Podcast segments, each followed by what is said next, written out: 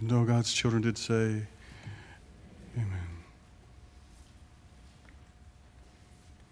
The gospel reading this morning, this communion Sunday, is John chapter 6, verses 51 to 58. The sixth chapter of John, verses 51 to 58. For those of you who are able, would you please stand in honor of the reading of the gospel?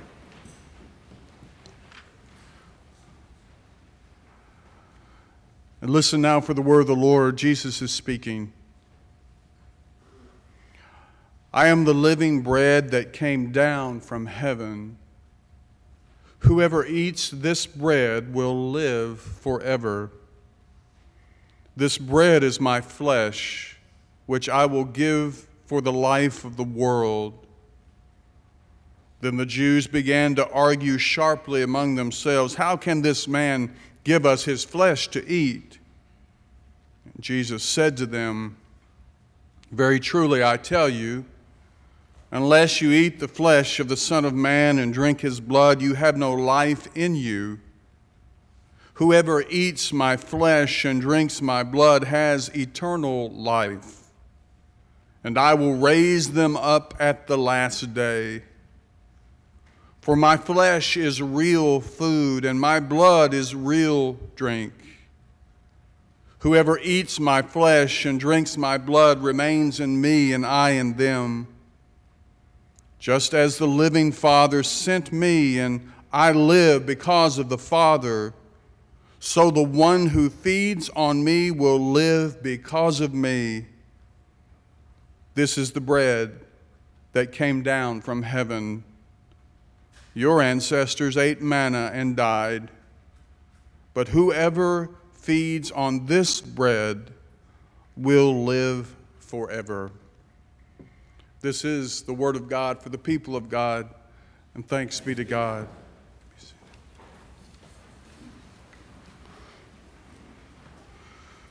Some years ago now, Walter Wangerin Jr., he was the pastor, a Lutheran pastor of Grace Lutheran Church in Evansville, Indiana.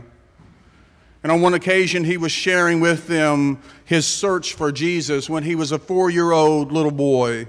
When he was four years old, he wanted to find Jesus. He'd heard the adults talk about Jesus. He'd heard his pastor preach about Jesus. He'd heard his own parents talk about knowing Jesus. He wanted to find Jesus, and so he went on a search for Jesus in his home church. He looked under the pews. All he found there were some wrappers, had some old dry gum and other things stuck there. Don't look under pews, it's not a pretty sight. He looked there, no Jesus. He went behind the altar table. He came up after his service and looked, and the, he discovered behind the altar table it would have been room for Jesus because it's open, just like ours is open back here. But somebody had placed, of all things, an old folded chair and laid it inside of the altar table, but no Jesus. He went down to the fellowship hall looking for Jesus. No Jesus in the fellowship hall. He even ventured into the boiler room. No Jesus. He was even brave enough to look into the pastor's study, but he looked. No Jesus. He got up enough nerve to even approach his pastor. He said his pastor was very intimidating. He was always very loud and he was kind of afraid of him. And he said when he approached him, his trembling, he was trembling at the boom of his voice, and he looked up at his pastor and he said, Are, are you Jesus?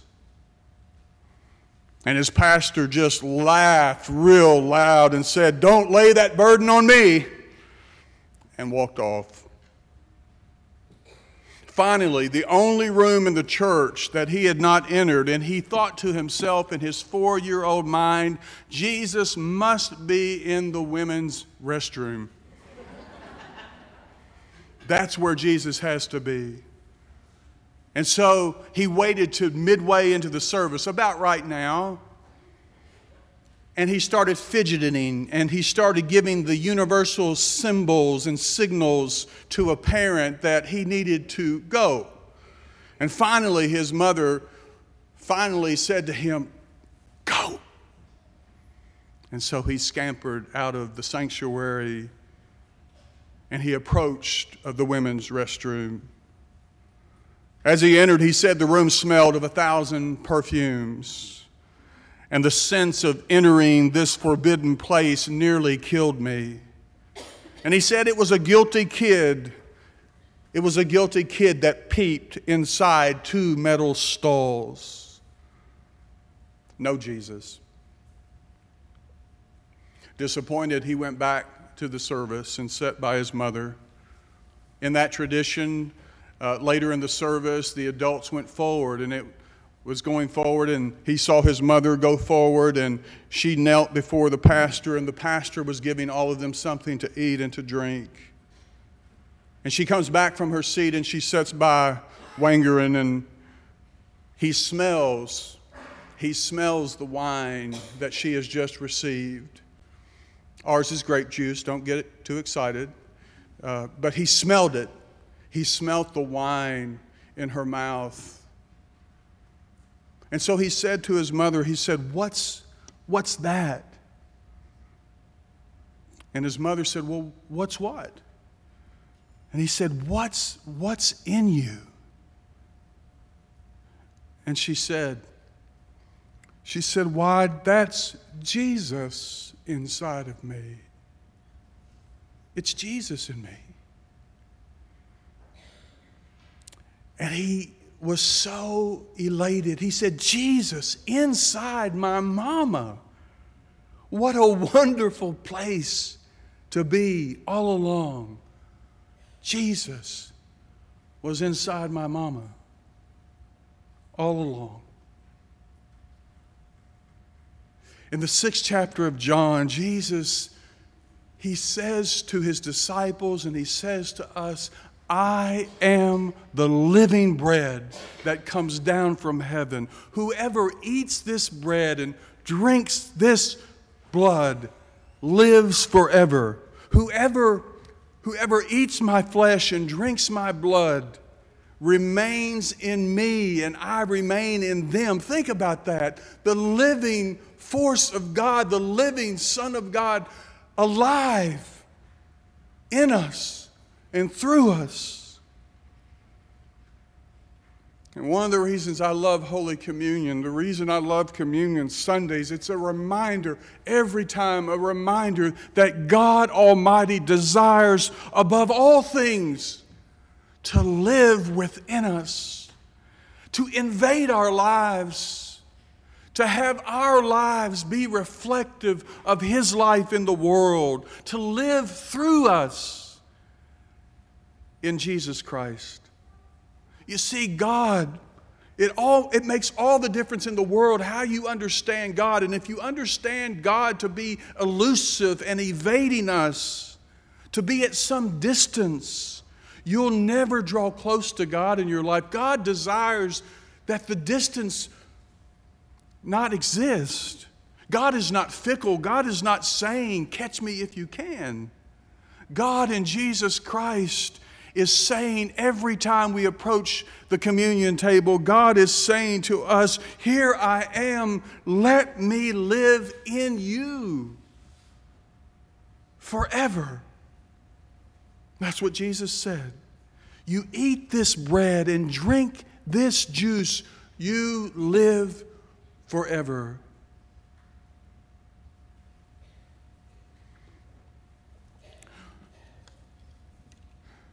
Some of you are aware that this past week I, I lost my brother in law, uh, Kenny Kaufman. Kenny and my sister Joy had been married for 24 years. They didn't have any children of their own. He had two grown sons.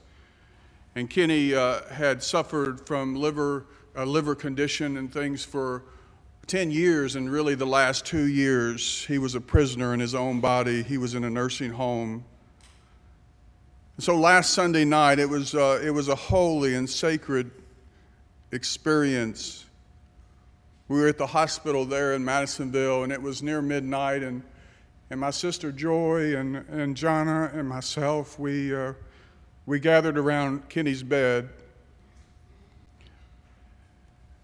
My sister Joy, she, uh, she said what she needed to say and what she wanted to say. And she ended her remarks uh, by just letting him know it's okay, it's all right to go home, it's okay.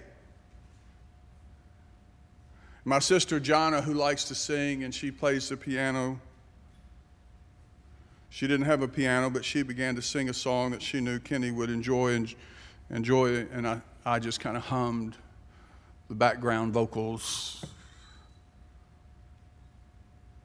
And then I pulled out uh, one of the psalms. My, one of my favorite psalms is the 121st Psalm. It begins, I lift mine eyes unto the hills, from where will my help come? And then the psalmist answers his own question My help comes from the Lord who made heaven and earth. And you may know that the psalm ends. The psalm, the last two verses of the psalm are these words The Lord will keep you from evil. God will keep your life. The Lord will keep, get this, you're going out and you're coming in from this time on and forevermore. From this time on and forevermore.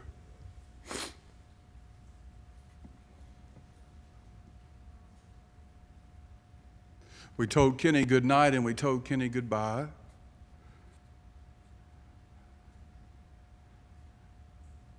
And it was so peaceful. These words, you don't put them together very often, but it was a good death. I hope some of you know exactly what I'm talking about. It was a good death. He was ready.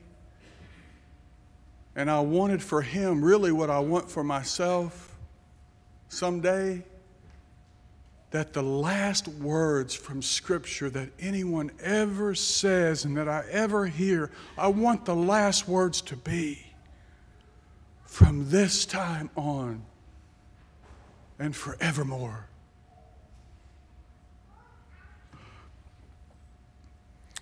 I heard someone say the other day the only thing that separates us from God is the thought that we are separated from God. I believe that. The only thing that separates us from God is the thought that we're separated from God. God made all of us in God's own image and breathed into us the breath of life. Every breath we breathe is a gift from God. And friends, when you come forward for communion and you put out your hands and you receive this bread and you receive this cup today, my prayer is that you will remember that this is the living bread. This is the bread of life. And the life of Christ dwells in you and lives in you. And as you receive this body and blood again today, may you remember that God's deepest desire is to live in and through your life so that your life and my life might be a witness against against the darkness that is so prevalent in our world today. When you come forward for communion, may you remember this day that you are not separated from God unless really you think you are. This body, this blood, reminds us that we are Christ and He is ours forever. Forever. And all God's children of the living bread did say, Amen. Let us pray.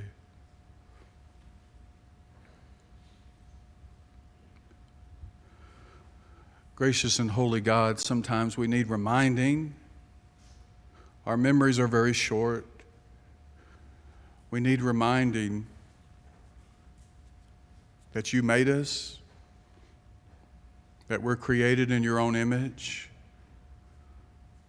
that you breathe life into us every day. Oh God, we need reminding that you came in Christ Jesus to show us what it is to live a perfectly human life a life of love and justice, compassion, kindness, and peace. Oh God, we need reminding that your Holy Spirit is a gift to us every day that allows us to take the next step in faith with you. The Holy Spirit that empowers us to be your light in this world. So, God, we pray that as we come to your table again this day, that you would remind us of these things. And that if there is someone in our family, someone in our lives, someone where we work, somewhere where we go to school who is looking for Jesus, may they see you in us. Give us the grace and the courage to be your bread broken in the world today for the healing of the world. We pray this prayer in the name of Jesus Christ, the bread of life the living bread for today and forever. And all God's children did say, Amen. Dear friends, we will continue with our order of Holy Communion found on page 15 in the front of your red United Methodist hymnal, page 15.